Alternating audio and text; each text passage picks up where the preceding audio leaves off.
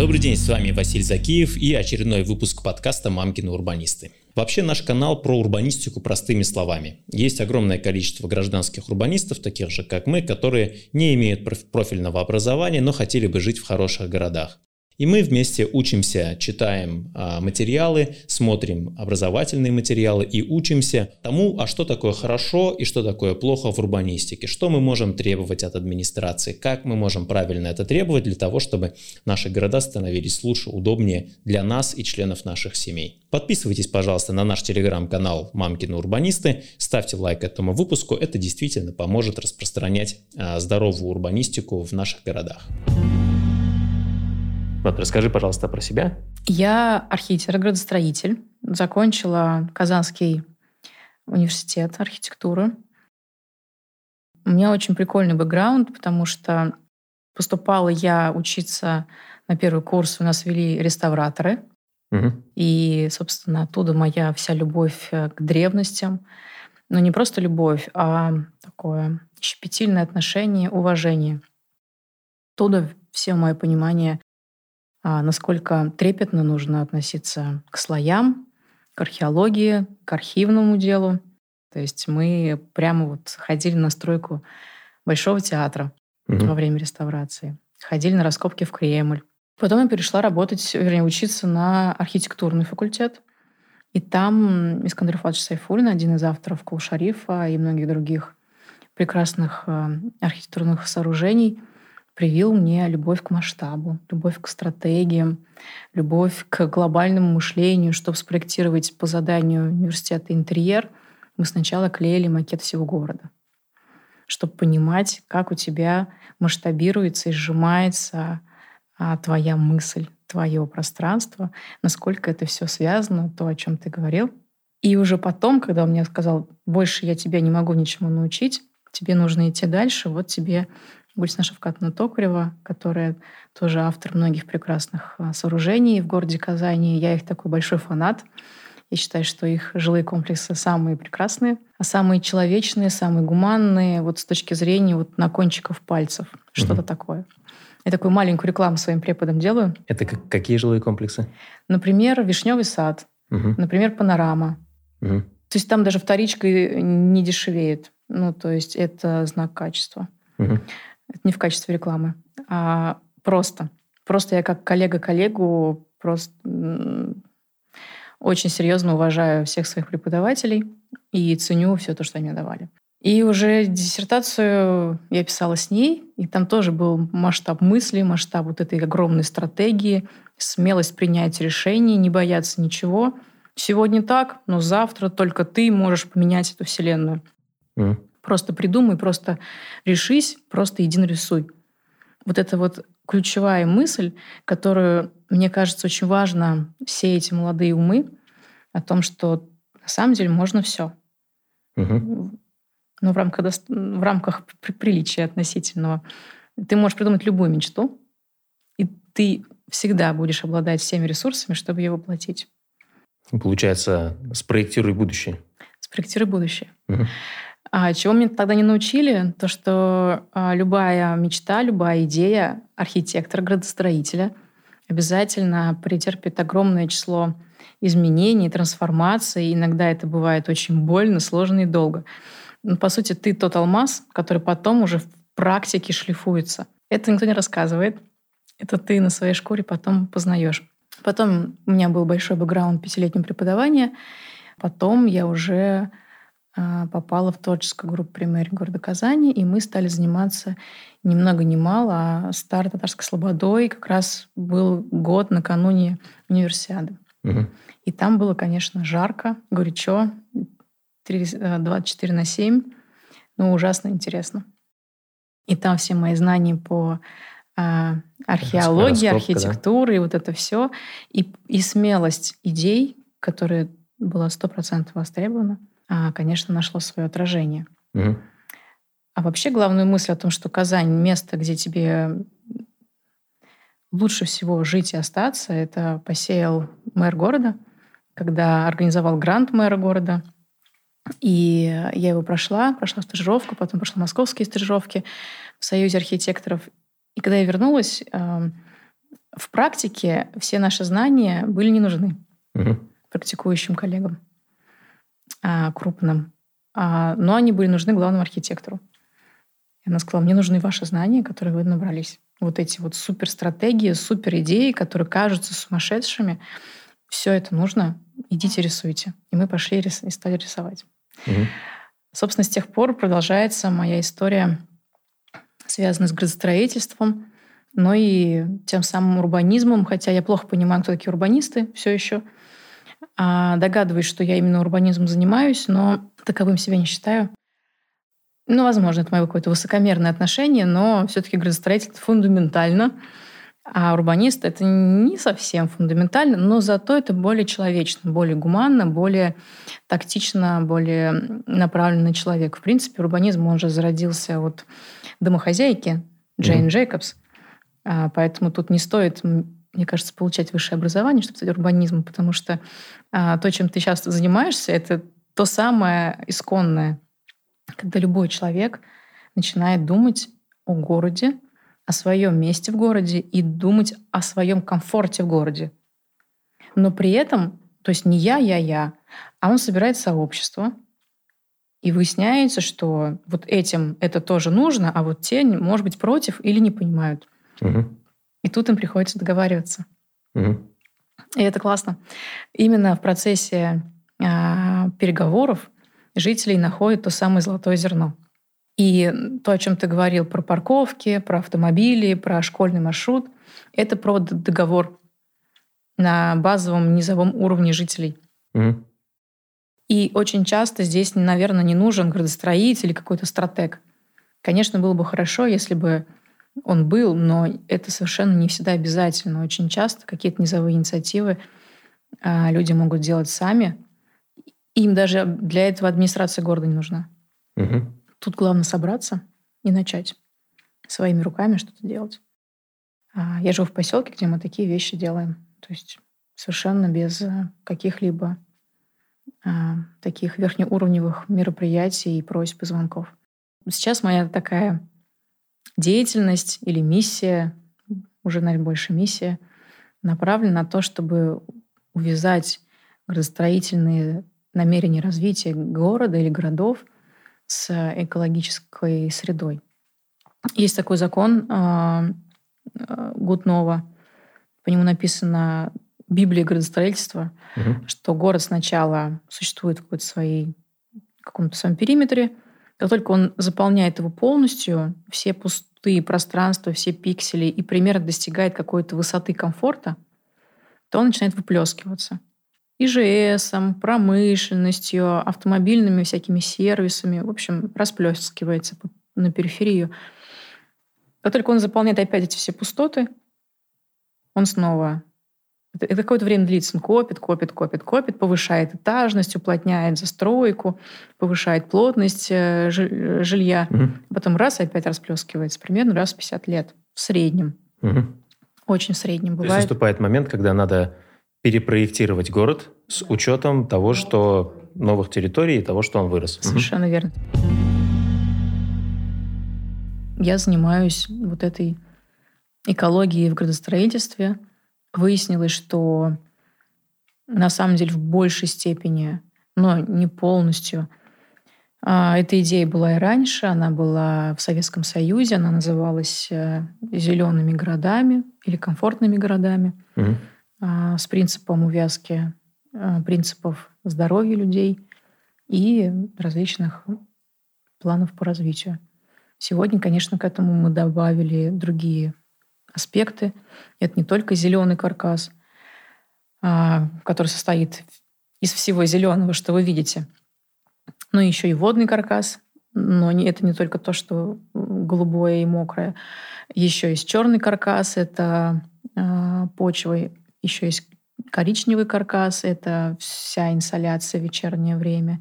Потому что когда у тебя город пересвечен в вечернее время, то ты не можешь спокойно спать, у тебя биоритм сби- сбивается, Мгм. и начинаются незаметные для человека последствия. Но они начинаются. Это как вот эта история про то, что уличное освещение, где там, где живут люди, должно быть теплое. Совершенно а, верно. А, а не холодное белое, да? Более того, что оно не просто должно быть теплое, его, его не должно быть слишком много. Угу. Реклама не должна светить, а фонарные столбы не должны слепить окна. И... Ну, как световое загрязнение. Совершенно верно. А, но и даже в целом, когда у тебя город светится как лампочка, угу. Это плохо. Это плохо для людей, которые в вечернее время возвращаются домой с работы, с учебы, с каких-то mm. мероприятий. Они не могут спать, они, то есть это на тонком подсознательном микроуровне это происходит. Собственно, поэтому многие европейские города на самом деле темные. Париж вечером очень темный по сравнению с Казанью. Угу. А, то есть буквально страшновато. А в Казани, в принципе, светло. Москва, угу. в принципе, пересвечена. А, то есть мы идем по пути высветления города для минимизации зон опасности, которые нас могут подстерегать. Ну и плюс еще это красиво. Но с точки зрения биоритмов вам любой врач скажет, что это не здорово. Ну, это же, наверное, еще связано с тем, как, как этот цвет спроектирован. То есть, если ставятся, условно, высокие девятиэтажные высоты там, а, опоры освещения, да, то они, очевидно, будут засвечивать в окна всем, кто ниже.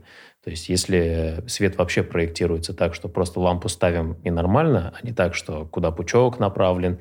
У нас а, вопрос именно с а, пешеходными переходами часто встает, с контрастным освещением. Он не про то, чтобы засветить весь пешеходный переход до состояния, когда человек должен зажмуриться, автомобилист. Он должен ровно подсветить пешехода, который переходит или собирается переходить. Все. Совершенно верно. Mm-hmm. Но там еще связано с э, люминами.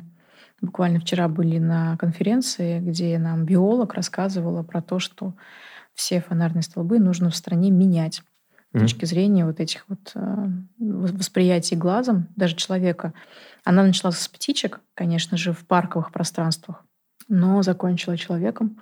Медики этим заняты, у них целая доказательная система выстроена. Угу. И, в принципе, уже есть производители, которые производят все эти фильтры, которые все это будут обезопасивать. Поэтому я думаю, что вопрос времени. А что значит менять? То есть что там не так? в современном освещении? Я боюсь соврать, я не физик, не, не ядерщик.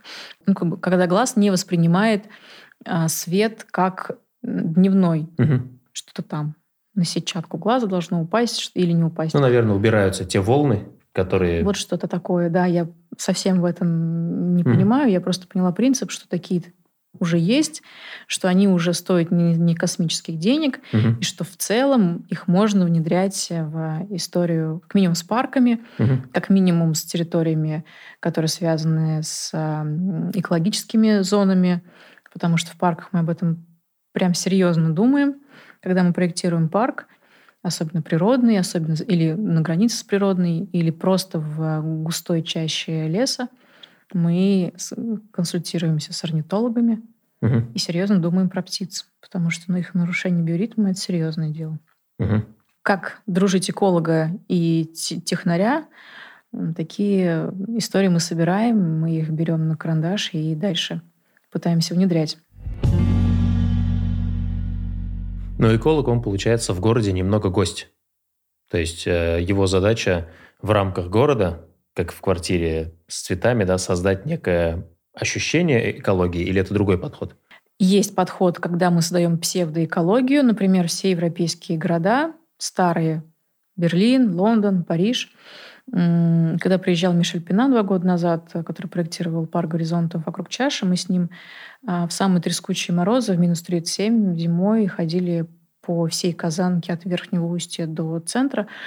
И он рассказывал историю. Он ходил, он был покорен, а насколько у нас живая, настоящая природа. Он говорил, у вас здесь все настоящее. Mm-hmm. Я, я, не, я думала, его коллега не как-то переводит интересно. Что значит настоящее? Он говорит, Потом я поняла, что все это естественное, угу. что все это не искусственно высаженное, не привезенное, а вот взяло и само выросло. А мы это берем и не уничтожаем. А, и это круто. И это круто. И я на него долго смотрела недоуменным взглядом, что, ну, то есть поясните, пожалуйста. А, и он сказал, что мы во Франции все давно уничтожили, угу. потом опомнились, и теперь сажаем заново. Но это все искусственно. Ну, в крупных городах имеется в виду. В крупных городах. Ну, внутри города, на периферии города. То есть все парки, не считая каких-то отдельных, но они очень маленькие, все это искусственное, заново высаженное. Mm-hmm. То есть тот самый преднесенный ландшафт. У нас противоположная история. Мы еще чудом умудрились все это не уничтожить. Mm-hmm. У нас есть, конечно же, большие проблемы с точки зрения озеленения в городе, с точки зрения благоустройства этого озеленения в городе, с точки зрения связанности этого озеленения друг с другом, от чего каждый из этих разорванных ядер испытывает большие-большие нагрузки. И мы с вами, когда идем от одного парка к другому, это целая полоса препятствия. Угу. Очень пока еще мы мало этих связей сделаем. Мы, конечно... Ну да, одна из претензий к паркам, прекрасным паркам Москвы и Казани в том, что до них еще добраться Совершенно надо. верно. А, и когда мы нанесли на карту года три назад все наши сделанные парки, мы думаем, мы работаем, работаем 24 на 7, работаем республикой, всем городом, куча архитекторов работает, огромная команда города работает. Все вот просто не покладая рук, но мы не нанесли на карту все сделанные парки, и мы ахнули. Как мало Оказывается, мы сделали. Угу. Как много нам еще делать. Как много нам этих связок организовывать. Эти связки тоже не, не могут быть просто аллеи метр от дороги с вотнутыми какими-то деревьями. То есть все эти связи тоже должны быть по определенным параметрам, по определенным законам, с определенными экосистемными услугами. Есть такое понятие, но я ненавижу слово «услуги». Мне кажется, его неправильно перевели. Это, видимо, services? Да. А, я предпочитаю слово «блага», угу. потому что экология оказывает нам вообще милость, то есть благо, о том, что он дарит вот своей жизнью нам комфорт, тень, чистый угу. воздух, кислород и фитонциты, которые вырабатывают, например, хвойники или просто липовый цвет. Сейчас цветет ну, липа. вкусные запахи, да. То есть любого человека спроси, где Прелесть. ты хочешь жить, он скажет, пахнет лесом. Пахнет да. лесом, сиренью. Или морем, или чем-нибудь еще, да. Далее. Но точно не пылью и дорогами и асфальтом. Абсолютно. А, поэтому все эти законы нужно учитывать, и как раз-таки моя деятельность направлена на то, чтобы вот эти принципы выработать, их сложить. Их нет нигде в одном месте взятых. Угу. Их приходится по крупицам доставать откуда-то, переводить в архитектурный язык, в архитектурно-строительные параметры, сколько граммов вешать. Как некие требования к тем, да. кто заново проектирует подобные Да объекты. и самой себе угу. для начала, ну и потом уже, собственно, в своей деятельности. Сколько метров на метров, какой ширины, какой высоты, какой протяженности, почему такая площадь, почему не больше, почему не меньше – всего этого нету в какой-то базе данных, базе знаний. Mm-hmm. Есть европейские стандарты, но они нам не приложены. То есть э, сейчас, наверное, существуют какие-то экологические стандарты по поводу того, как в городе все организовать, но они что они, они получается, как некий минимальный они не уровень переведены задают? на язык архитектора. Mm. То есть есть а, различные своды правил, есть э, санитарные нормы, которые обязательно условия для любого архитектора, проектировщика mm-hmm. и даже градостроителя. Все это есть. Но когда ты начинаешь проектировать территорию застройки или что-то еще большее, mm-hmm. сколько площадь парка, сколько площадь бульвара, сколько площадь связи между ними, почему столько, почему не меньше, почему не больше. Mm-hmm. Вот этого нет.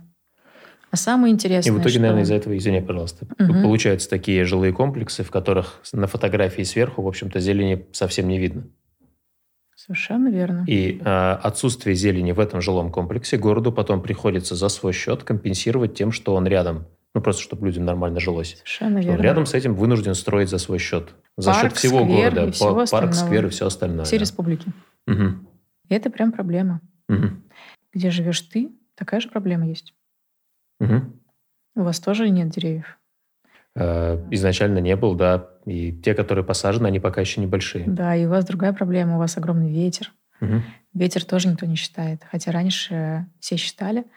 Это был такой раздел архитектурная физика, которая считала инсоляцию, ветер, количество влаги и прочее, прочее, прочее. Сегодня мы это все начинаем забывать. Но еще проблема в том, что чтобы руководствоваться какими-то принципами, приходится вытаскивать эти принципы из смежных специальностей. Например, мы очень много работаем с врачами. Буквально. С э, терапевтами, с эпидемиологами. Мы буквально берем их результаты, их данные, их какие-то простые рекомендации и пытаемся их экстраполировать вот в нашу архитектурную деятельность, а потом перевести это в рекомендации для градостроителей. И, в общем, пока это носит такой чисто ручной характер угу. на личных договоренностей, на личных каких-то отношениях. Ну, то есть, если проектировщик заинтересован, он попытается все это Если внедрить. у него есть заказчик, который тоже ты, ты можешь э, а, убедить в этих тезисах, и он, в общем, понимает, то, конечно, тоже да.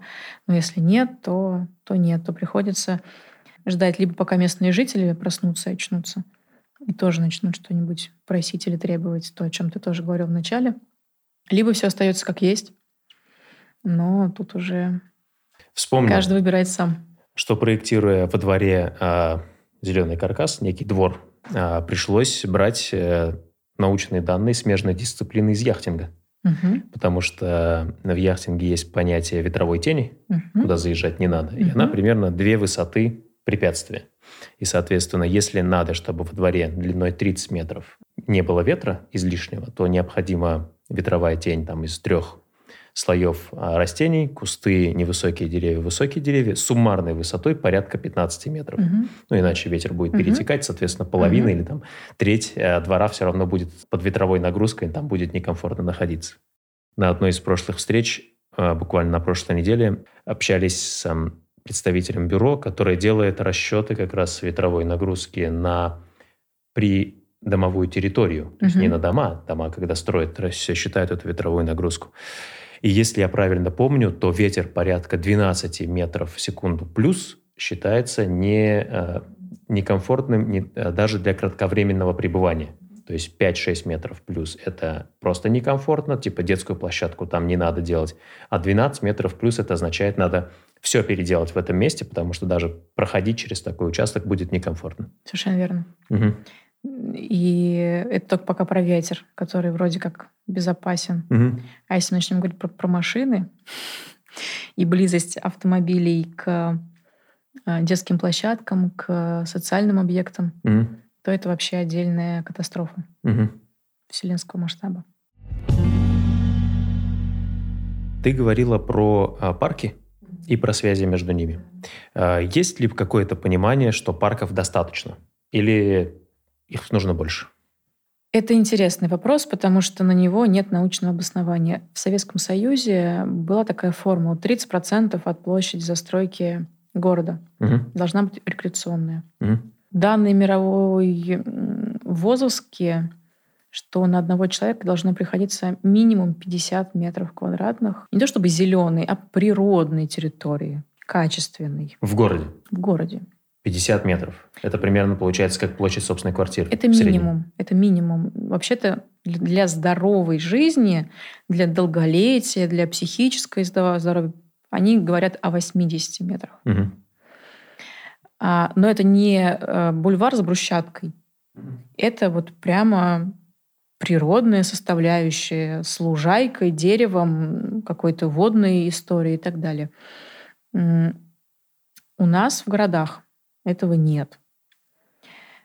А, Казань сегодня насчитывает 40 метров квадратных на человека. Угу. Но проблема в Казани другая. А чтобы добраться до твоих 40 метров квадратных, тебе нужно пройти какой-то путь. Угу. Минимум мы считали 15 метров. Ну, если у тебя нет зеленого двора, угу. если ты не живешь в старом фонде горок или хрущевок, Кермос и Московский рынок. Ну, где даже с, эм, со спутника, когда смотришь, куча деревьев вокруг Об этом, домов, да, да, мы делали специальный индекс вегетации на город. У нас самая зеленая часть – это Кермос и горки. Асфальтовая, Самая бетонная. бетонная – это Новосавиновский центр. Угу. А, ну, центр понятно. Но вот Новосавиновский меня прямо триггерит. Это та часть, которая квартала? Это та, которая новая. Угу. Все, что ближе к, к Кремлю от Амирхана. Угу. Никак не могу спокойно спать уже год, когда мы вот этот индекс сделали, там буквально ноль. А, хотя отдельно стоящие деревья есть. Но когда у тебя одно дерево, еще одно, ну, ряд вдоль дорог, он не работает как а, экологический элемент. Мгм. Он не приносит. То есть он приносит пользу как отдельно стоящее дерево, плюс еще отдельно стоящее дерево. Они не образуют экосистему, и они не дают усиленную синергию пользы. Ну, это типа как цветочек. Он один, конечно, замечательный, но пчелку он не привлечет. Чтобы пчелка пришла и заработала экосистему, нужно, чтобы была лужайка. Должна была быть какая-то связанность. Так вот, получается, что наши старые фонды на самом деле самые комфортные с точки зрения вот этой самой рекреации. У нас есть э, моя личная статистика, я ее вела, пока была э, замглавного архитектора города Казани с 2018 года по недавнее время. И у меня есть моя внутренняя статистика обращений жителей. Мгм. Вот чаще всего мне писали люди, жители горок Мгм. и Кермоса. А что им нужны парки? Им, им нужны парки, им нужны благоустройства, тротуары, спуски, пандусы, детские площадки, еще парки, еще ту-ту-ту-ту-ту. Реже всего мне, мне писали новосавиновские, те, которых нет деревьев. А, вот. А, это интересно. То есть, если мы рассматриваем эту мысль до конца, то есть э, есть парки, нужны связи между ними, возможно, нужно больше парков, особенно в каких-то регионах, э, районах города. Не значит ли это, что можно попытаться все сделать парком? Или это Весь город? слишком радикально? Весь город. Да. Мы пытались это сделать. В принципе, эта идея в целом поддержана, но на Земле это сделать, э, во-первых, эм, сложно, а сложно это время и деньги. Мгм. Но если все это нас умножить и а, программа парков, скверов, там, не знаю, какая-нибудь моя улица еще что-то у нас будет достаточное количество лет идти, то я думаю, что мы это сделаем при правильной парадигме, при правильных критериях в принятия решения. Казань на самом деле лидер в, этом смысле в России. А, Это, это тоже всех несколько коробит, когда ты об этом на федеральном уровне заявляешь коллегам. Но в Казани есть э, огромное количество неравнодушных людей. Я говорю и про своих бывших коллег из полкома, я говорю и про республиканских коллег. Ну, то есть это прямо типа везде. Ну, то есть э- есть это- интерес к тому, чтобы есть абсолютная деревья, заинтересованность в сохранении вот этой самой какой-то а, среды даже внутри городов. Мгм. А, когда мы вместо застройки делаем ОПТ, когда мы берем и еще больше увеличиваем ОПТ, когда мы берем и тоже под Новый год Рейс Республики создает по, по всей Волге ОПТ, когда у нас а, активисты а, обращаются к мэру, и тот выделяет им участок под питомник, и они сейчас его содержат, выращивают краснокнижники, потом с КВБ выезжают, это все сажают, высаживают. Только что вот было сообщение, почему так а, приятно толкать тему экологии в Казани. М, потому что это еще и приносит результат. Когда, ну, например, мост Миллениум сейчас ремонтируется. Мгм. А вчера выяснилось, э, ак- активисты русско-немецкой Швейцарии проходили мимо, а заметили, что под опорами Миллениума, там, где идет стройка, ласточки на гнезда. Под каждой опорой, под каждой секцией конструкции Мгм. ласточки на гнездо. Строители, конечно, это все не видят, ну, либо им пофиг. Они пишут в наш общий чат. Бах-бах. Птичек жалко. А, Я скидываю это в рабочий чат с просьбой коллеги, давайте что-нибудь подумаем. У параллельного активиста беру вопрос, что сделать, как спасти птиц Мгм. конкретно. Они говорят, неделю ничего не делать. Через неделю они окрылятся, полетят и улетят. Мгм. Пишу коллегам, давайте, пожалуйста, неделю подождем. Те звонят дорожникам, те говорят, хорошо. И оказывается, так просто Сейчас можно, выйдет да? информация о том, что да, строители подождут, неделю не будут трогать э, гнезда ласточек, потому что мы все за экологию. Ну, чем больше в городе ласточек, тем меньше в городе комаров. Начнем с этого. Во-вторых, это, тоже очень правда. красиво вечером. Это очень, и это еще приятный звук. Мгм. Поэтому а, у Казани очень много предпосылок для того, чтобы говорить о том, что мы не на словах, а на деле какие-то такие очень экологичные, зеленые. Просто работы много, а денег недостаточно. И Пока готовились к выпуску, а, оказалось, что ты а, поменяла должность и начала новое место работы. Да. Это как-то влияет на то, что, чем ты занимаешься в сери... ну, всерьез сейчас? Я просто теперь делаю то же самое, но в масштабах республики. Работаю над большими уже республиканскими проектами. Насколько я помню из курса географии, э, у нас две крупные агломерации да, городские. Это Казанская и Нижнекамская. Набережные Челны, Нижнекамск, Менделеевск, Елабуга и чуть-чуть там Альметьевск, он все-таки в 100 ну, у него с лишним километрах. Есть, а, есть споры, да, да, да, да. Если Альметьевская агломерация, по моему мнению, да, есть. Угу. Надо просто ее формировать. Угу. И, соответственно, вот как бы этими тремя агломерациями ты сейчас занимаешься. Или агломерация включает в себя весь Татарстан? Нет, нет, то есть три агломерации, но не, не я, а работает огромный институт. У нас mm-hmm. есть руководитель Григорьев Олег Дмитриевич, который mm-hmm. очень такой опытный, надежный э, специалист в этом смысле. Сейчас идет большая-большая работа над... Очень... Есть разные проекты, разные задачи, не только агломерационные. И есть ли вопрос об экологии, если говорить про весь республиканский уровень? То есть вот те практики, которые внутри компактного города требуют как раз повышения ну, количества, скажем так, зеленых зон, назовем это по-простому, да, ну, там улучшение рекреационного потенциала, наверное, как-то можно так назвать по-сложному, на уровне республики. Такая задача и такая проблематика, она вообще есть? Или у нас между городами и так все зелено? У нас, с одной стороны, и так все зелено, у нас есть Минлес, у нас есть э, а, пахотные поля, угу.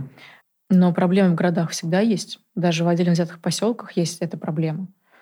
А, поэтому есть и проблема, и есть задача по ее решению. И не то, чтобы мы вчера ей начали заниматься, этим заняты не одно поколение, я думаю. Mm-hmm. Это очень сложный вопрос. Ну вот очень сложный. Mm-hmm. Вопрос экологии, вопрос увязки ее с а, инфраструктурой, с развитием городов. Mm-hmm. Это правда. Но тут у меня больше философские размышления. Меня не очень если честно, а, в плане вот межгородских территорий а, беспокоят природные территории. Потому что если их не трогать, с ними все в порядке. Они без нас справятся. Это мы без них ни одного дня не сможем прожить. Буквально. Ну, вот в самом буквальном смысле mm. это они нам нужны, а не мы им. Поэтому, когда мне приходится убеждать э, кого-то о том, что природа в городе нужна, без нее, ну вот никак, мне кажется, немножечко сюром.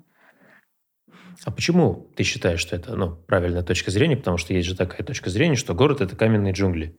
Хотите природу, пожалуйста, за город. А в городе, наоборот, надо делать максимально компактно все эти Давай парки, скверы разберемся, откуда этот тезис. Угу. Город джунгли. Это кто, Нью-Йорк? Я, честно говоря, не знаю. Ну, ну просто есть такое расхожее выражение. Город ну, самый это каменный, каменный мешок – это Нью-Йорк. Угу. Условный. И все, что похоже на него. Э, соглашусь, да. То есть там, кроме Манхэттена, собственно, одно-два дерева в сквере уже считается, что это практически да, да. огромный сквер. Но два тезиса. Вокруг Нью-Йорка огромное количество природных парков с очень ухоженной инфраструктурой, которая очень деликатно интегрирована вот в эту природу, очень гуманно, прям эко-эко. Угу. Даже дорога к этим заповедникам, к этим природным паркам отдельное градостроительное, экологическое там искусство. Угу. Мы все думаем, что Нью-Йорк это вот э, бетонный мешок и в центре зеленый кусочек счастья. Угу. Ну, если открыть Google карты и посмотреть границы Нью-Йорка, э, или уж поговорить с местными жителями, то выясняется, что это немножечко не так. А, это всего лишь Манхэттен, условный, самый-самый центр. Второй тезис, а, когда мэр Нью-Йорка, Блумберг, кажется, был такой. Ну, один из самых известных, да. Этой проблемой озаботился в свое время. Озаботился он ей не потому, что он вдруг понял, что нет деревьев, и вот какая-то такая проблема. А у Нью-Йорка была проблема с водой, угу. с питьевой водой. Ее буквально не было, она была не того качества, она была загрязненная. Угу. И необходимо было менять трубы, прокладывать новые очистные сооружения, строить кучу коммуникаций. И вообще, вообще, с точки зрения избирателя, это слишком неподъемная мысль, слишком неосязаемая трата налогов. Ну, во-первых, дорого, а во-вторых, непонятно куда. Под да. землю. Да.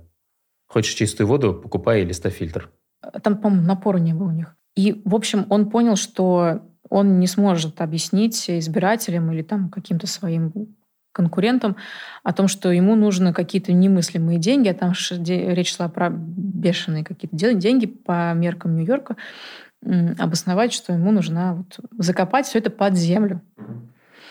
А тогда а, ему кто-то очень мудрый посоветовал одновременно с тем, чтобы закапывать деньги под землю, объявить программу а, «Миллион деревьев». Mm. Миллион деревьев для Нью-Йорка. Не только Манхэттена. Не только, mm но в основном Манхэттен. И вот он объявляет огромную новую строительную программу «Миллион деревьев для Нью-Йорка». И они начинают сажать эти деревья где, где-то для пиара, где-то там они где действительно были нужны. Но в основном там сажать негде. Угу. Поэтому у них параллельно они переключаются на озеленение крыш. Потому что крыш много, и они все были в вентиляционных шахтах, кондиционерах угу. и прочее. А сейчас зеленые крыши Нью-Йорка – это зеленые крыши Нью-Йорка, которые обитаемые не только людьми, но и различными птицами и прочими насекомыми. А что ты думаешь у нас по возможности применения зеленых крыш? Легко. Главное, чтобы архитекторы и строители закладывали изначальный пирог под эти крыши, потому mm-hmm. что не каждую крышу можно просто прийти и потнуть туда дерево. Нагрузка должна быть, техническая высота должна быть предусмотрена заранее и так далее. Так вот, быстренько закончим про Нью-Йорк. Озеленяем крыши, озеленяем все вокруг, все, что видим, все, что вот куда можно воткнуть зеленый куст дерева, все это делаем. Делать это рукам рабочих мало, Поэтому он идет в центр по безработице, еще куда-то, в какие-то защитные организации, вплоть до каких-то заключенных, которым позволено выходить ну, в какие-то общественные работы. Он их всех забирает и пускает на вот эти работы. А когда он отчитывался о своей работе, он не отчитывался о том, сколько деревьев он посадил. Он отчитывался о том, сколько рабочих мест он дал, сколько казна получил налогов от этих новых нанятых сотрудников и рабочих, mm и о, о падении аллергенных и, аст, и астмы и всего вот этого связанного с дыхательными путями. mm Все. Ну, то есть пошли такие мультипликативные эффекты. Это прямые эффекты от любого озеленения, от любого качественного пространства города. То есть вот эта концепция город каменной джунгли, она ошибочная? Она это, это какая-то красивая иллюзия, которую кто-то подхватил, и а, теперь мы в нее зачем-то верим. На самом деле все не так. Угу. Далеко не так. Вторая легенда. Река Ганг. Угу. Вот она грязная, грязная, грязная, в нее все сливают, сливают. Недавно читала статью, в которой гидрологи взяли пробу и выяснилось, что в реке Ганг какой-то немыслимый процент серебра, угу. которое А Ганг питается родниками. Вот из этих родников течет серебряная вода. Угу. Поэтому, когда в нее сливают все, что туда сливают, это все тут же обеззараживается. Угу. Наши реки — это совершенно другая. Они у нас не на серебряных источниках. Угу. И поэтому и не только на родниках. И не только на родниках. И поэтому а, сливать так же, как а, индусы сливают в ганг, угу. нам нельзя. И вот, вот эту парадигму и про каменные джунгли, и про то, что река все стерпит, а, это все неправда. Угу. Все нужно перепроверять, и, скорее всего, это все, все есть легенда. Ты еще говорила, что делала какие-то свои проекты у себя в жилом комплексе, в поселке, да, в котором ты живешь.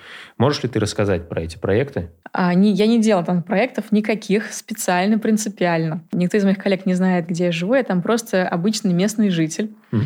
У нас там очень э, классное сообщество с э, таким очень заряженным председателем.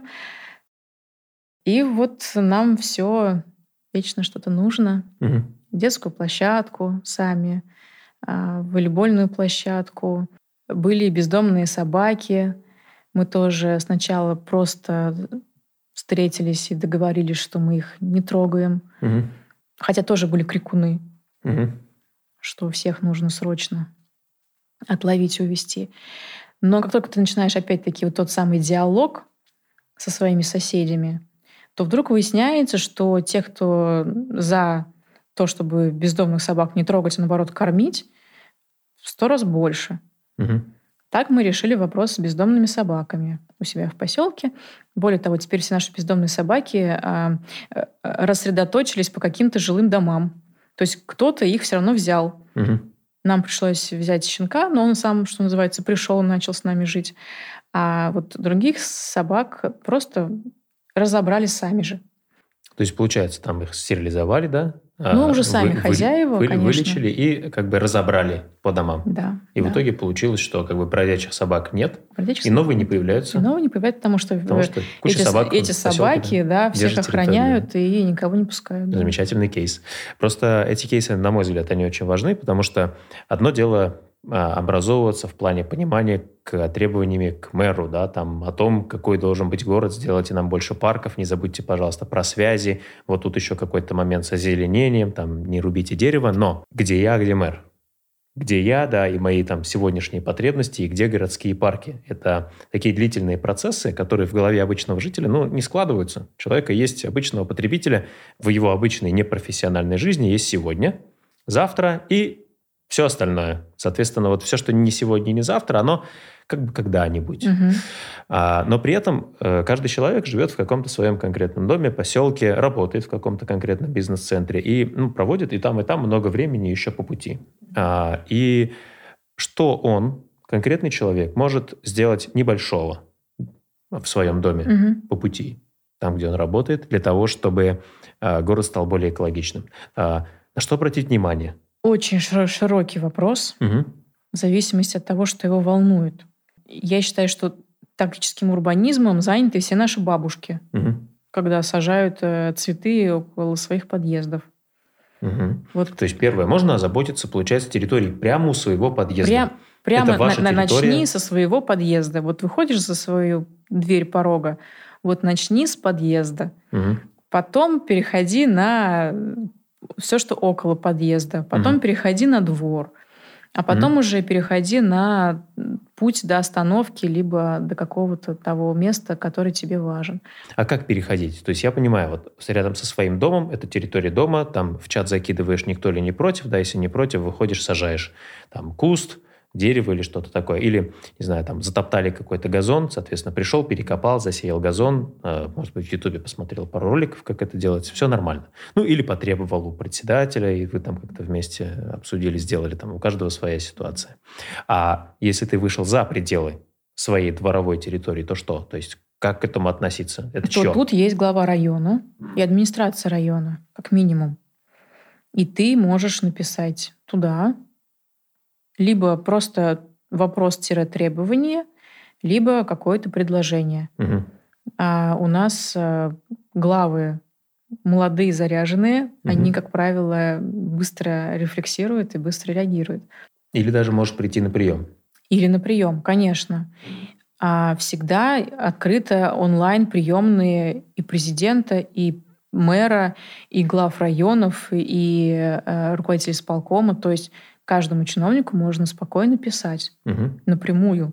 То есть заходите на сайт э, КЗН, и там есть ссылки, официальные почты всех э, руководителей города. По какому-то конкретному участку, По где како- ты- тебе по- есть что предложить, По что какому-то улучшить. вопросу, по какому-то участку вы можете предлагать все, что хотите.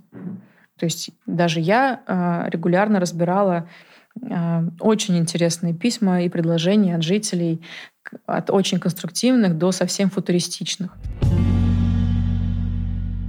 А вот что жители предлагают такого именно конструктивного, что действительно приятно рассмотреть, а, реализовать? Ну, не только приятно, да, я имею в виду приятно как с профессиональной точки зрения, что готово к реализации и само быстро и легко делается. Иногда они пишут, что нужно что-то озеленить. Тогда я передаю эту информацию коллегам, которые могут это включить. Или там главам, или еще кому-то. То есть уже просто пер- перенаправляешь. Иногда бывают жалобы по ремонту дорог, по прокладке тротуара или там какой-то пешеходной связи, которые нету. Есть тропинка вытоптанная, каждый год ее заливает дождем или весенним половодьем. Пожалуйста, сделайте из нее нормальную асфальтную тропинку, чтобы нам было удобно ходить. То есть, если видишь место, где протоптана тропинка... Если тебя это беспокоит, я считаю, что не каждая тропинка должна быть заасфальтирована. А, э, Начнем с этого. Но если с этой тропинкой что-то не то, и она некомфортна для перемещения, но стратегически важна, то, конечно, про нее можно сообщить. Угу. И как бы потом уже потихонечку следить за тем, да. чтобы это сделали. Да, да, не Окей. знаю. Открытый люк, все, что хотите. Угу. А, но самое глобальное, что повлияло на мою деятельность угу. в корне, это когда после Горькинского леса, после Дубравной, который мы сделали, к нам пришли активисты защиты русской Швейцарии. Но это были не только на русской Швейцарии, это были все ну, как бы, территории, вот эти подтопляемые, затопляемые, все, что выше миллениума. И они пришли со словами, это все, конечно, классно, но где Соловьев слушать? Угу. Все, все здорово. Арт-объекты, светомузыка, кафешки. Потрясающе.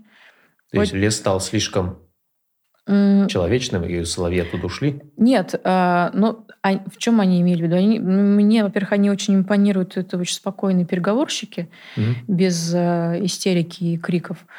А, они пришли вообще с другими проблемами, но в процессе разговоров выяснилось, что вот они и их друзья, и их сообщество гуляют в абсолютно диких местах. Угу. Ну, то есть это черта города, но там, где нет нашего благоустройства. И тут я с, командой мы сидели, и мы так переглянулись, э, а, наши люди, потому что мы тоже любим гулять там, где нет благоустройства. Не в плане того, что мы его делаем каким-то плохим или не тем, который нам самим нравится, нет. Просто когда у тебя очень интенсивная жизнь, очень интенсивный график работы, когда ты постоянно с людьми в переговорах, и вот ты взаимодействуешь э, с другими людьми, э, очень ты много даешь энергии, и нужно ее восполнять. Как правило, ее восполнять а когда в таком же количестве людей невозможно. Тебе хочется уйти, уединиться. То есть нельзя пойти в бар или в ресторан и восстановиться. Абсолютно. Обнять какую-нибудь сосну и постоять в тишине. Вот такие пространства а, критически важны. И вот я с моими коллегами, мы, мы поэтому и переглянулись, потому что мы все а, иногда бываем в парках, но для того, чтобы восстановиться, мы все вот уходим в такие полу дикие полуприродные территории, чтобы просто посидеть в тишине. Ну и, наверное, их же тоже нужно как-то благоустроить, в том смысле, что а, если слишком много людей захотят приходить в дикие места, то места станут не дикими. Совершенно верно. И более того, это, наверное, еще будет очень вредно для этого места. Конечно. Мы провели соцопрос большой в рамках стратегии развития реки Казанка угу. а, для того, чтобы понять, ну, вот те парки, которые уже сделаны, как они людям. Угу. Мы на верном пути или мы только сами себе придумали эту важность? И нужность. Для участия в конкурсах и побед на них. Да, вот ради самих себя. А, и выяснилось, что 60% э, людей имеют запрос на вот эти природные территории. Угу что всем нравится благоустройство, есть какие-то мелкие а, замечания по каким-то отдельным паркам, отдельным решениям, которые мы тоже взяли, начали переправлять, исправлять. А есть вкусовщина.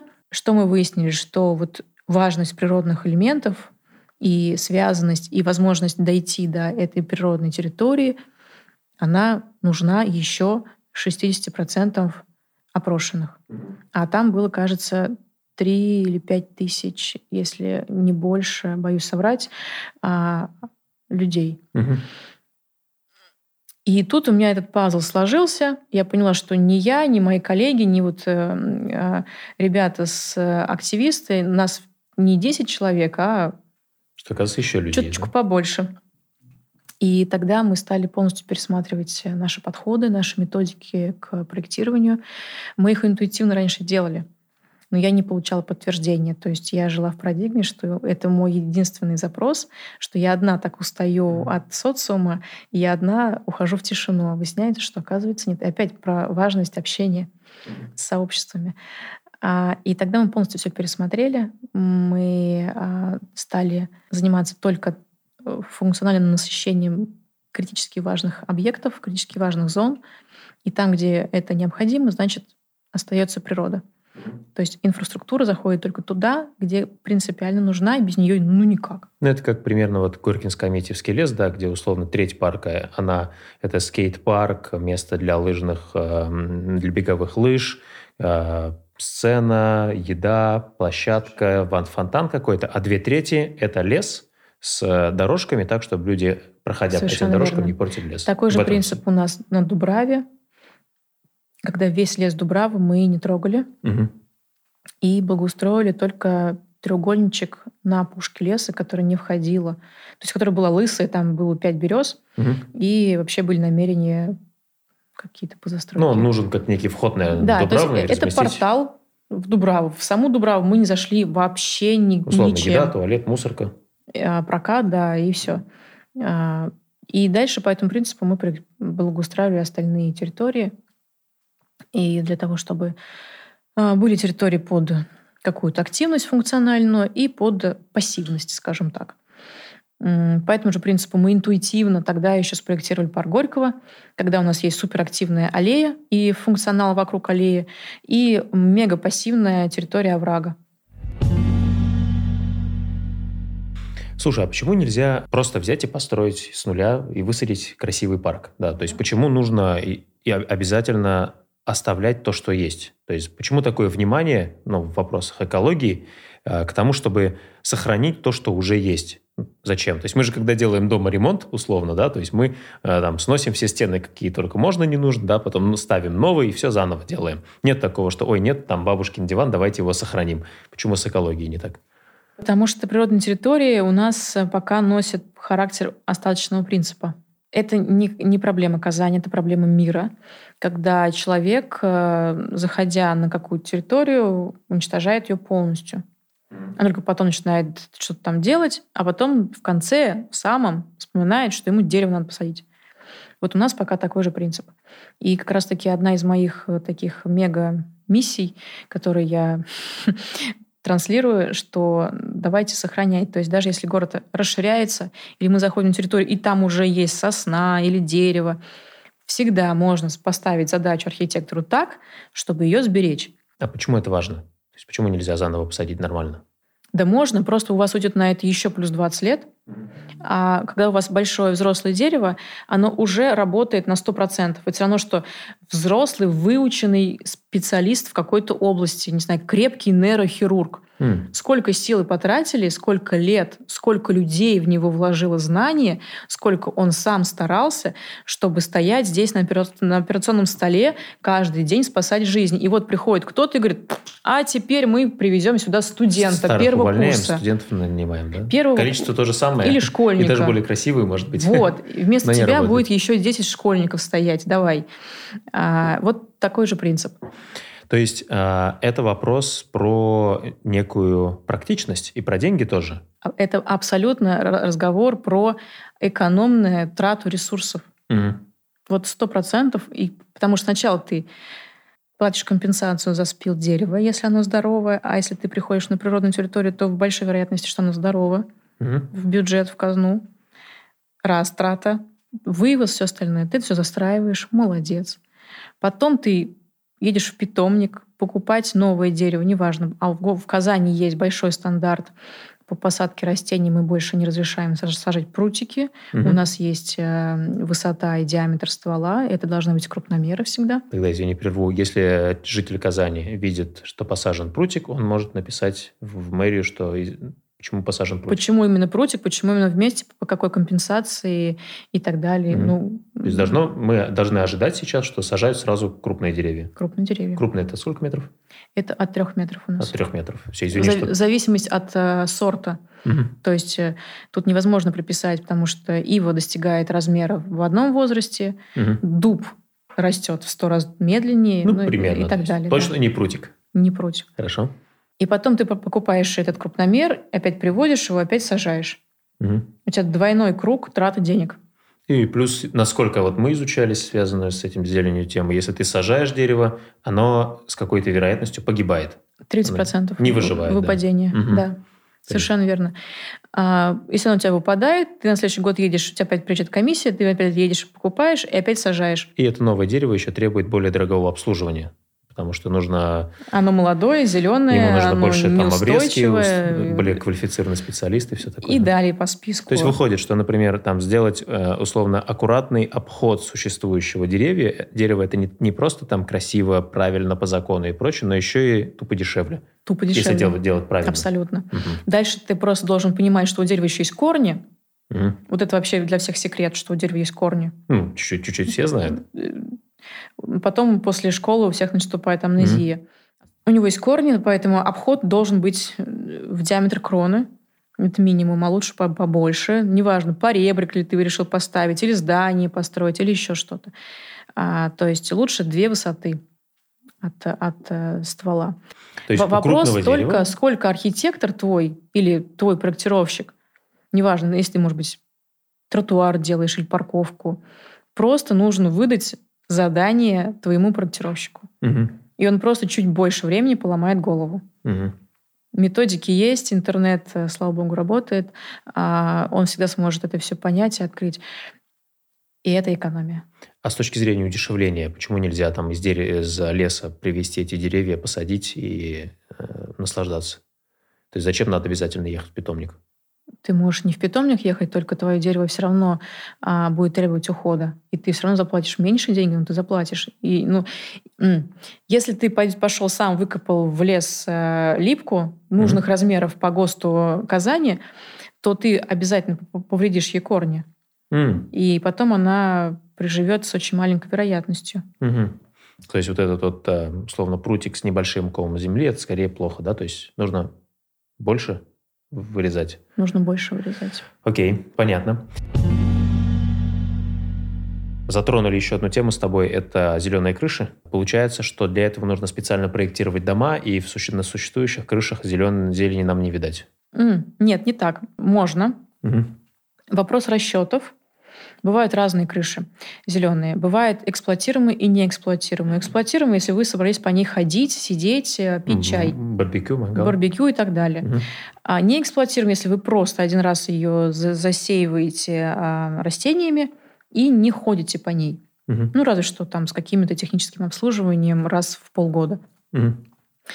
А если она не эксплуатируемая, это проще, это меньше нагрузки.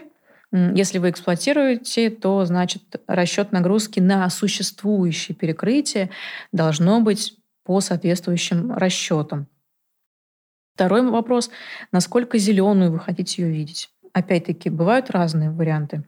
Ну, наверное, дерево там не посадишь, да? Потому что дерево можно. теперь- Ага. Все можно. Бывает, когда вы можете просто посадить мох или какие-то невысокие стелющиеся кустарники. Мгм. Ну, типа можжевельник. Можжевельник, какие-то другие такие вот плоскостные. Это одна нагрузка. Если вы собрались кусты и деревья, а, то это другая нагрузка. Плюс нужно посчитать будет ветер. А это все Чтобы не снесло. чтобы не снесло, конечно. Это все считабельно, это все достаточно понятные расчеты, конструкторы умеют считать в стране, слава богу, это развивается. Мгм. А, поэтому все возможно. Даже на существующем, буквально вот э, с- со студентами из КФУ вот этот вот две недели назад а, защитили диплом. А, студентка делала озеленение хрущевок города Казани. То есть старую хрущевку, Старые хрущевки, как озеленить крышу. крышу. Мгм. И вот мы это все считали, смотрели состав растений, высота, нагрузки, какую проблему это решит, кроме понятных э, испарений э, от э, инсоляции, от... Это еще может решать ту же самую ветрозащиту, потому что вы создаете очень высокий уровень а, ловли ветра. Мгм. А, при- Потому что вместо гладкой крыши да, появляется... у как вас бы- появляется некоторый такой рельеф, который все это славливает. М, Разработок много, они разные. Вопрос желания. А, В любом случае, на любую крышу всегда можно посеять вот эти низкорослые растения. Это у вас займет ну, полметра, 30 сантиметров, в зависимости от субстрата. Но это, получается, нельзя сделать просто так, да? Надо обратиться к проектировщику. Да, Он должен сделать лучше проект. обратиться к проектировщику и, конечно же, лучше обратиться к специалистам, которые умеют эти крыши делать, потому что очень многие думают, что ты просто приносишь туда чернозем и кладешь на крышу, а потом сверху втыкаешь растения. Нет, Наверное, нет, да, потому Там- что это же водой смоет. там Тем более чернозем. Не, не чернозем, во-первых. То есть там специальные контейнеры с эм, такой структурой легкой. Ну, по сути, такие контейнеры очень похожи на те, которые перевозят фрукты. А в них засыпается разный субстрат. Это не- Многослойный какой-то, да? Многослойный. Это не земля, это перемолотые там галька, песок и другие легкие, очень легкие для облегчения вот той самой нагрузки Мгм. различные сыпучие материалы, в которых э, те или иные растения, в зависимости от вашего выбора, бюджета и нагрузки, вы решили посадить. Ну, в принципе, мох умудряется расти прямо на скалах. Почему бы ему не вырасти на специально подготовленном контейнере, да? Запросто. При этом, что его можно еще и поливать. Не поливать, условно. То есть он должен забирать на себя воду лишнюю, Да? чтобы эти стоки... Он должен что делать? Э, Охлаждать крышу, если вот на верхнем этом жарко. Ну и еще там будут у вас всякие жить жучки, паучки и, возможно, птички. Пыль меньше Пыль или меньше. больше? Меньше. Пыли меньше. Все, что зеленое, все, что озелененное, то пыли меньше всегда. Мгм. Кстати, у нашего города с этим проблема. Мгм. Мы, мы пыльные. У нас много открытого грунта. От того, что многие заезжают на газон своими машинами Мгм. и растаскивают не просто грязь по весне, а вот эту самую пыль мелкодисперсную. Мгм. все это в воздухе. Значит, перемалывается это все шинами. перемалывается, это же все вообще невозможно это вот э, Мгм. ничем удержать. Да-да, если открываешь окно даже на седьмом этаже, через день уже покрывается таким слой. серым Да, слоем да. пыли. А так мы это, получается, у Поэтому себя в чем легких больше мы заезжаем на зеленые зоны, припарковать автомобиль, тем больше пыли у нас с вами в воздухе. А пыль это астма, пыль это бронхиальные заболевания и далее по списку до самых тяжелых. Ну, то есть один из моментов, с чем стоит заняться в своем дворе, да, это заняться... Закрыть все поверхности закрыть. зелеными друзьями. Мгм. А есть э, довольно популярное решение на этот счет, да, сразу пытаются сделать зеленую парковку. Какой у тебя с не этим опыт? работает зеленая Потому что, парковка. по- по-моему, тоже не работает. Не работает. Да. Она не работает. а, Просто это, э, это у меня было сразу же решение, вот давайте сделаем зеленую парковку, там или геотекстилем, или специальные эти брусчатка есть, да. да-да-да.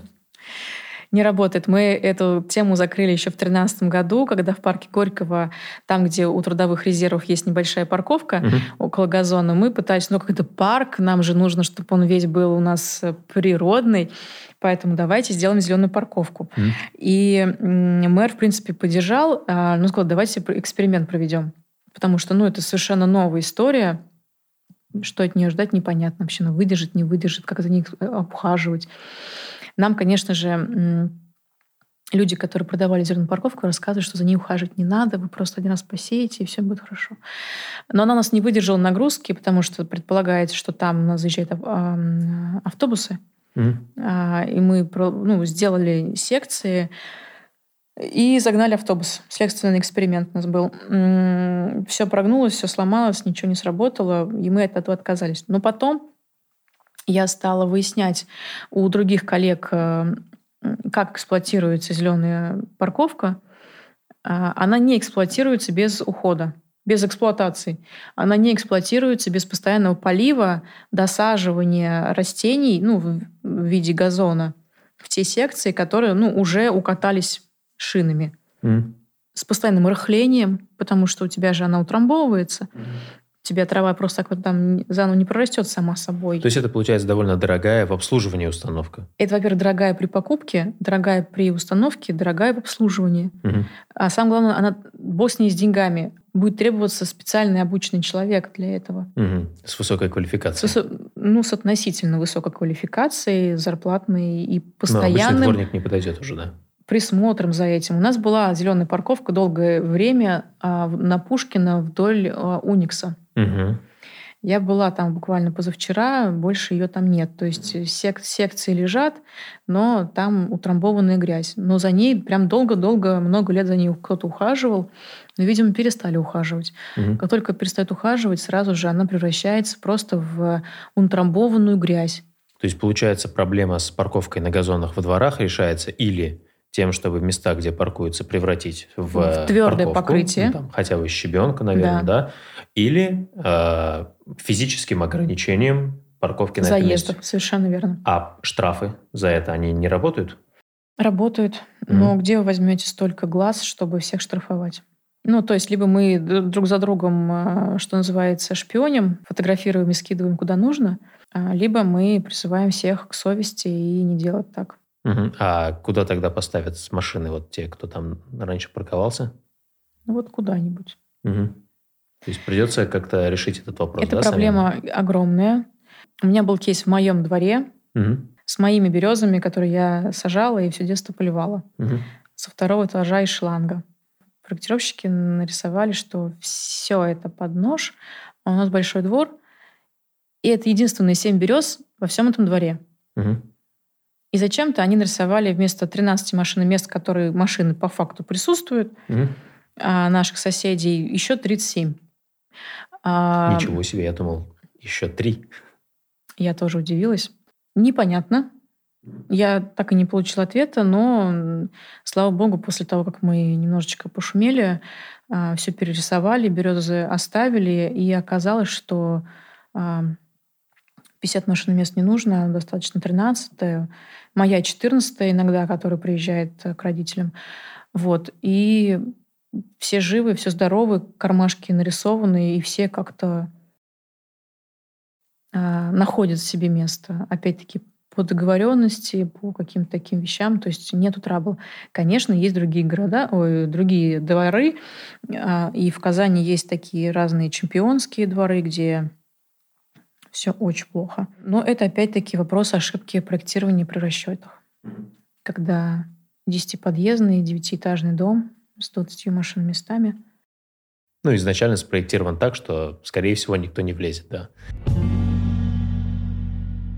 Если про это опять затронули, то получается есть некий конфликт да, между автомобилями и экологией. То есть если опять же смотреть даже с спутниковый снимок, то треть города – это дороги, треть города – это зелени парки должно быть, да, или там четверть, это 40% в смысле, ну и все остальное там – это все остальное. Есть ли какой-то вариант мирного сосуществования, да? Даже м- с парками какая история, моя личная, то есть когда а, я жил в Казани, для того, чтобы съездить в какой-то парк, ну, собственно, всегда приходилось всю семью посадить на машину и приехать в э, парк Горького, Горькинско-Метьевский лес, э, найти место для парковки, и только как бы после этого, пройдя через парковочное пространство, ты оказывался в парке.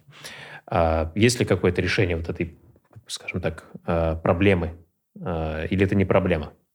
Мое личное мнение, что это проблема проектирования. Угу. Во-первых, самих дорог, вот этих парковок, а, придомовых территорий – и, в конце концов, отсутствие вот этих наших зеленых связей. Когда у вас во дворе нет места для парковки, мне кажется, об этом нужно думать при, покуп- при покупке квартиры. Угу. Потому что когда сначала ты покупаешь квартиру в уютном маленьком дворике, а потом ты начинаешь требовать от этого дворика и машины места, и детский сад, и все остальное, наверное, как-то странно.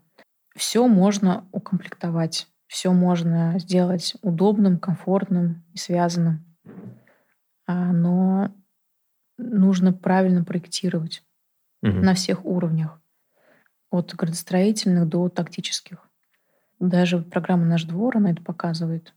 То есть вот то, что сейчас идет, большое благоустройство всех угу. дворов республики, основной конфликт — это машины. Когда люди хотят, чтобы вот у них под окнами стояла машина. Его и только его. А где все остальные, да неважно. Угу.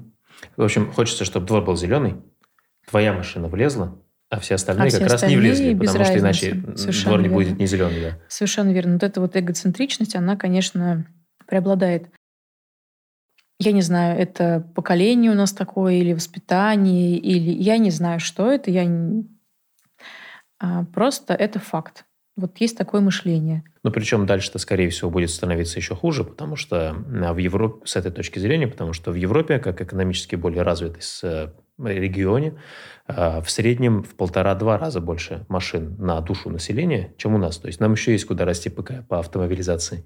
Мы об этом тоже много размышляем. На самом деле, вот массовое жилье в, в европейских странах, оно проектируется всегда сразу же с логистическим транспортным хабом. Угу. То есть если вы строите большой жилой массив, высокоэтажный, высокоплотный, то вы к нему не просто не говорите, что здесь соципотека, и поэтому, скорее всего, машин будет не, на, не две машины на квартиру, а, а одна машина на этаж, условно. Ну, нет, конечно. Сейчас машина стоит, берется в кредит и стоит намного дешевле. Вот в Европе э, это проектируется жилой хаб и транспортный хаб с общественным транспортом. Угу. И проектируется логика общественного транспорта. Ну, каким-то высоко пропускной скоростные, пропускной да. способностью, какие-то шаттлы, какие-то общественные маршруты и так далее. Угу. И тогда вы сразу понижаете нужду в автомобиле. Угу. Если вы проектируете э, пространство чуть более высокого класса, то там у вас уже начинается расчет машины мест. Угу. И то не всегда, не везде, и не две машины на квартиру, и так далее. У вас квартира 20 метров квадратных, но у вас две машины. Вот это как бы наша реальность сегодняшняя. Угу. Это не хорошо, не плохо, это факт. Угу. И мы с этим должны что-то делать в градостроительном уровне. Угу. То есть это не это не проблема людей, хотя их тоже это проблема как бы общая, и тут э, надо просто понимать эти. Тоже надо, видимо, договориться. Это нужно договариваться. Любой многоэтажный, многоквартирный дом с огромным количеством автомобилей всегда можно, что называется, упихнуть как-то. Угу. И при правильном зонировании всегда можно и машинам найти место, и детям найти место. У нас сегодня реальность. У тебя детская площадка, а вокруг нее двухрядный периметр автомобилей. Угу. Играйте, детки. Меня от этого очень серьезно просто трясет, как и архитектора, и обычного жителя. Мы пытаемся сейчас сделать такую историю, что когда это получается, опять-таки, в старом фонде а, до нулевых, который был застроен, когда угу. у тебя микрорайоны тем застройки, когда у тебя в одном а, дворе а, детская площадка, в другом спортивная, в третьем парковочная, четвертом Когда еще дом что-то. как бы не отдельно проектируется не отдельный для себя. замкнутый периметр, угу. а вот этот микрорайонный, это типа хрущевки, наши все горки, угу. вот эта вся история. Там удается перераспределить. Там много э, так называемой муниципальной свободной земли, э, много земли самих многоквартирных домов, и все они связаны просто потому, что их невозможно оградить а, каким-то замкнутым периметром, потому что тогда вы неизбежно перекрываете потоки соседям своим. Ну, то есть, когда несколько домов проектируют вместе, получается лучше, чем каждый, когда каждый Совершенно пытается верно. сделать свое. И тогда у тебя есть вот этот элемент одна, один хаб детский игровой, один хаб эм, спортивный, угу. парковочный, еще какой-то. И там уже как бы идет вот это вот э, перераспределение. А дворы при этом непосредственно пространство перед подъездом является зоной тишины. У нас немножечко сейчас вывернутая логика. Мы думаем, что дети должны играть прям, ну, как вот у одних автомобили должны быть перед окном, у других дети должны быть перед окном. Угу.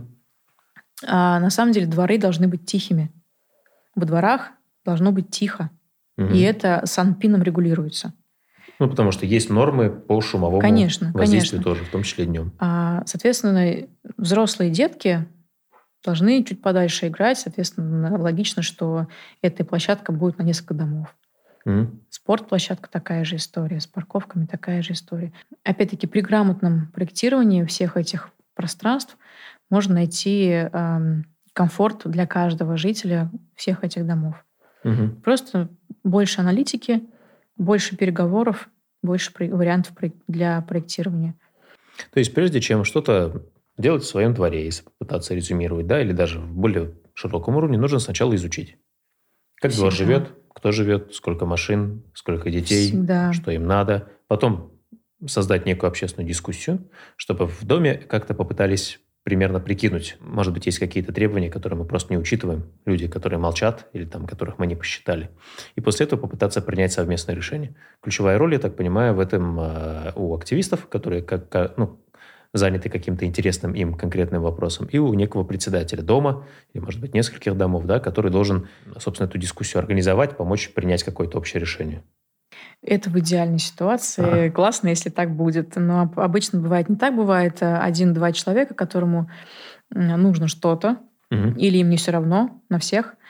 Они это мероприятие организовывают. Э, бывают у нас неравнодушные управляющие компании, бывают такие же председатели. Но так бывает не всегда. Угу. Поэтому э, лучше, если каждый из нас будет нести свою ответственность в выстраивании различных идеологий, и в реализации этих планов. Потому что предлагаешь – делай. Вот есть такой закон.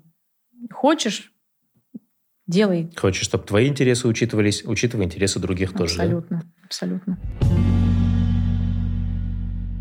абсолютно. Мы широко обо всем, мне кажется, поговорили. Единственное, хотела бы вот для того, чтобы выращивать в каждом из нас эту осознанность, вот эту любовь э, к природе, нужно любить не себя в природе, а природу в себе, мы проводим мероприятия ежегодно. mm Первое, я бы хотела, чтобы больше людей, больше жителей на них приходило, на наши соучаствующие проектиры, на наши какие-то другие встречи, лекции, мероприятия. А где про них узнавать? А в пабликах мы сейчас много это все анонсируем и на порталах мэрии, и на порталах Института а, развития городов Татарстана, дирекция парков, скверов. А, что-то анонсирует непосредственно в своих соцсетях а, главы районов. Ссылки на все это мы приложим внизу ролика. Обязательно. Буквально завтра мы открываем уже второй по счету наш фестиваль «Горожанин ученый», который призван усилить вот это самое экопросвещение, угу. усилить э, осознанность э, жителей в понимании, что же их окружает. Вообще, что такое экология? Экология — это как радиация. Она то ли есть, то ли ее нет. Угу. Но последствия мы ощущаем на своем здоровье всегда. Это, опять-таки, та же самая шкала. Когда экология есть, вы не чувствуете, что у вас что-то не то здоровьем. Когда ее нет, вы резко начинаете ощущать, но, как правило, вы лечите симптомы. Угу. Как бы вот эта вот вся причинно-следственная связь, она заложена вот в уменьшении этого процента экологии в вашей среде, в вашем окружении, угу. в котором вы пребываете каждый день. И мы проводим лекции бесплатные на набережной. А, у нас есть расписание, мы его уже выложили, анонсировали. Два раза в неделю мы будем проводить различные разговоры, лекции, обсуждения, а, воркшопы. Мы будем брать пробу воды из родника, мы будем делать сплав по казанке – это офлайн мероприятие или там есть онлайн-трансляция и запись? Ага. Офлайн. Наша цель, чтобы все друг с другом перезнакомились, пообщались, обменялись своими знаниями, своим опытом, поделились своими какими-то знаниями. К нам приходят э, от 9 э, до 79 лет люди. Угу. Можно ли приехать жителям других городов? Обязательно нужно. То есть можно? Мы всех а, просим приезжать, вовлекаем, мы всем рады.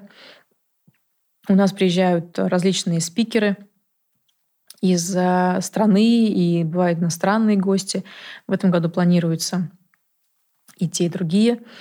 А, мы стараемся рассказывать что-нибудь интересное, что-нибудь необычное и учить, даже неправильное слово, показывать людям, как проводятся пробы воды, как мы меряем эту качество воды, как мы берем почвы, какие почвы бывают, как мы меряем, меряем качество воздуха которым мы дышим, э, сколько там той самой мелкодисперсной пыли или других каких-то а, составляющих. Мы а, просто говорим про жизнь каждого из нас в городе.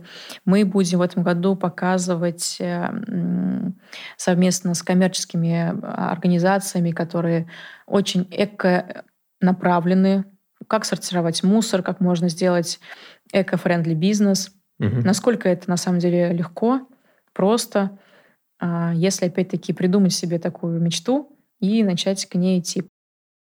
Добавить к нашему разговору, мне кажется, очень исчерпывающему. Я тебе благодарю за, такой интересный, э, за такую интересную дискуссию. Могу только вот пригласить а, жителей и не жителей, и тебя обязательно с семьей а, на такие наши встречи, а, чтобы что-нибудь новое узнать или, может быть, кому-то что-нибудь интересное рассказать. Говорить об экологии можно и нужно, еще важнее что-нибудь для этого делать. Вот это одна из наших инициатив в рамках стратегии Казанки. Просвещение, разговоры, объединение и интеграция жителей и экспертного сообщества с учеными для того, чтобы мы все это все понимали. Учиться это обязательно. И еще раз учиться. Да, в такой сфере, особенно в такой сфере. Постараемся разместить этот выпуск как можно раньше, может быть, даже вперед очереди, чтобы как можно больше людей попало на эти мероприятия, хотя, естественно, наше участие в продвижении, оно минимальное. Но а, есть люди, которые могут приехать из других городов для того, чтобы посмотреть, как это сделано в Казани, и они принесут что-то полезное, свой опыт, и а, познакомиться с опытом Казани. Подписывайтесь, пожалуйста, на телеграм-канал «Мамкины урбанисты». Его можно найти по запросу. Мы есть на всех площадках. Рутуб, э, ВКонтакте, Яндекс, Apple подкасты, Яндекс Музыка. В любом месте, в любом формате подписывайтесь, слушайте нас, ставьте лайк, колокольчик, вы все это знаете. Это поможет продвигать здоровую урбанистику и некое общее понимание того, а, а, какой запрос формировать к городу и к месту, где вы живете, так, чтобы там хорошо жилось. Большое спасибо, всем всего доброго. Música